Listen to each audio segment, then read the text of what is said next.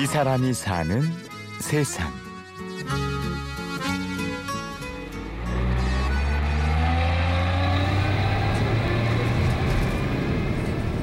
서울 시내를 운행하는 한 버스 안.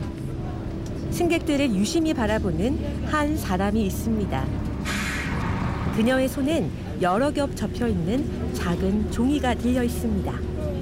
종이는 큰데 글씨가 너무 작아서 버스에서 보기가 너무 힘든 거예요.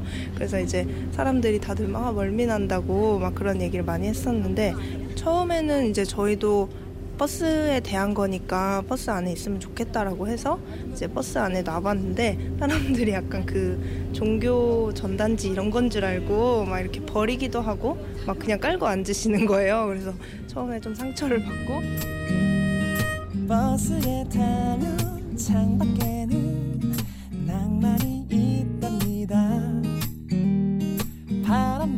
버스를 타면 여러분은 무얼 하시나요? 스마트폰을 들여다본다거나 아무 생각 없이 서 계신가요? 이혜림 씨는 서울 시내 버스 안에 즐거운 일을 담고 싶어서 새로운 프로젝트를 진행 중입니다.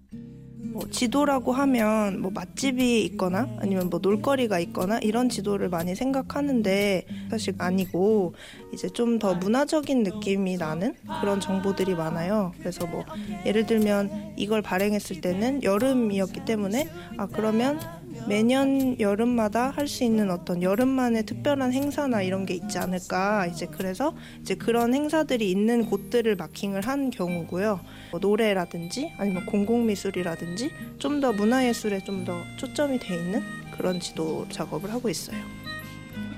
혜림 씨는 버스를 즐겨 타는 소녀였습니다. 그녀의 곁엔 함께 버스 타기를 좋아하는 친구 예언 씨가 있었고 그 둘은 버스에 대한 자신들의 생각을 사람들과 공유하고 싶다는 생각도 같이 하게 되었다는데요.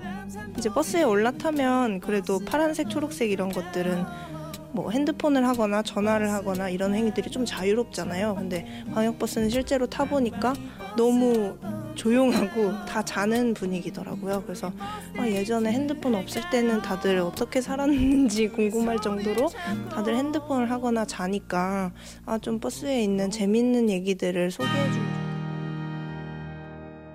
그래서 생각 버스라는 잡지를 기획했습니다.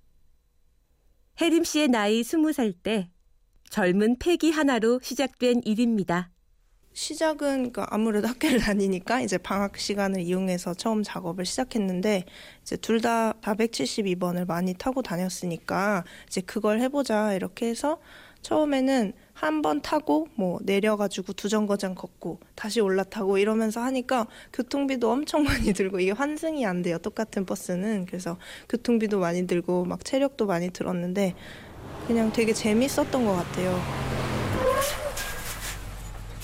그렇게 2012년 9월에 생각버스 1호가 출간됐고 저걸로 만들면서 올해까지 12개의 버스 노선이 소개됐는데요.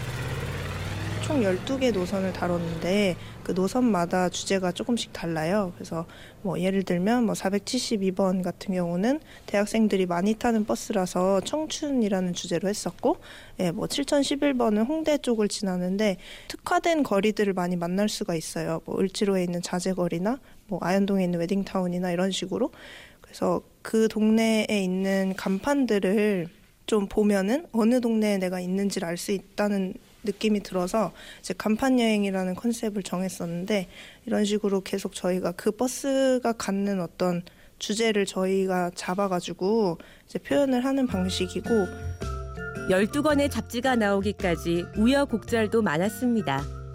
전단지로 오해받기도 하고 잡지를 소개하기 위해 버스 타기도 많이 했다는데요. 2년간 묵묵히 노력했던 결과일까요? 이제는 노선 정류장 주변의 카페나 복합 문화 공간에서 먼저 배포를 요청하기도 하고 저러다 말겠지 하던 버스 회사들도 혜림 씨의 생각 버스를 직접 배포하기도 합니다. 시간이 흐르면서 많은 게 바뀌었지만 바뀌지 않는 단 하나의 원칙은 생각 버스는 만드는 것도 무료, 배포도 공짜여야 한다는 것입니다. 애초에 처음부터 이 버스라는 거는 뭐 어떤 디자이너라든지 돈이 많은 사람이 타는 특별한 수단이 아니잖아요. 그러니까 모두가 타는 거고 아기부터 어른까지 다 타는 거기 때문에 좀 무료로 이게 사람들한테 보여줬으면 좋겠다라는 생각을 했었고 그래서 이제 무료로 만들자 그리고 최대한 우리 돈을 들이지 말자 이런 게 신념이었어요. 겨울을 위한 버스 여행 코스는 406번을 추천한다며 해맑게 웃는 혜림 씨. 예술의 전당을 거쳐 광화문, 서울역을 돌아서 다시 내려가는 이 버스를 타면 연말연시 문화와 행사 분위기를 그대로 느낄 수 있다는데요. 생각 버스라는 종이가 가져올 변화를 생각하면 혜림 씨는 저절로 웃음이 납니다. 저희가 버스 작업을 하니까 제일 많이 참고한 게 런던인데 빨간 2층 버스가 되게 유명하잖아요. 그래서 관광객이건 아니면 거기에 사는 시민이건 다 무조건 거기에 타는 거에 대해서 되게 즐거움을 갖는다고 생각을 하는데 반면 사실 서울에서는 내가 타는 버스가 오면 그냥 빨리 올라가서 어떻게든 자리에 앉아야 되는 게 중요하잖아요. 모든 사람들이 아마 너무 바쁘기 때문에 서울에 관심을 그렇게 가지진 않는 것 같아요. 그냥 내가 여기 서울에서 어, 이- 여기 되게 자주 다녔는데 오늘 뭐 여기에 되게 예쁜 꽃이 있네 이런 생각은 전혀 안 하잖아요. 근데 그런 어떤 시작점이 됐으면 좋겠어요. 엔진이 불타 터져버릴 때까지 말좀 해다우 시내버스야 이 사람이 사는 세상. 오늘은 생각버스 디렉터 이혜림 씨를 만났습니다. 지금까지 취재 연출 김철영, 내레이션 임현주였습니다. 고맙습니다.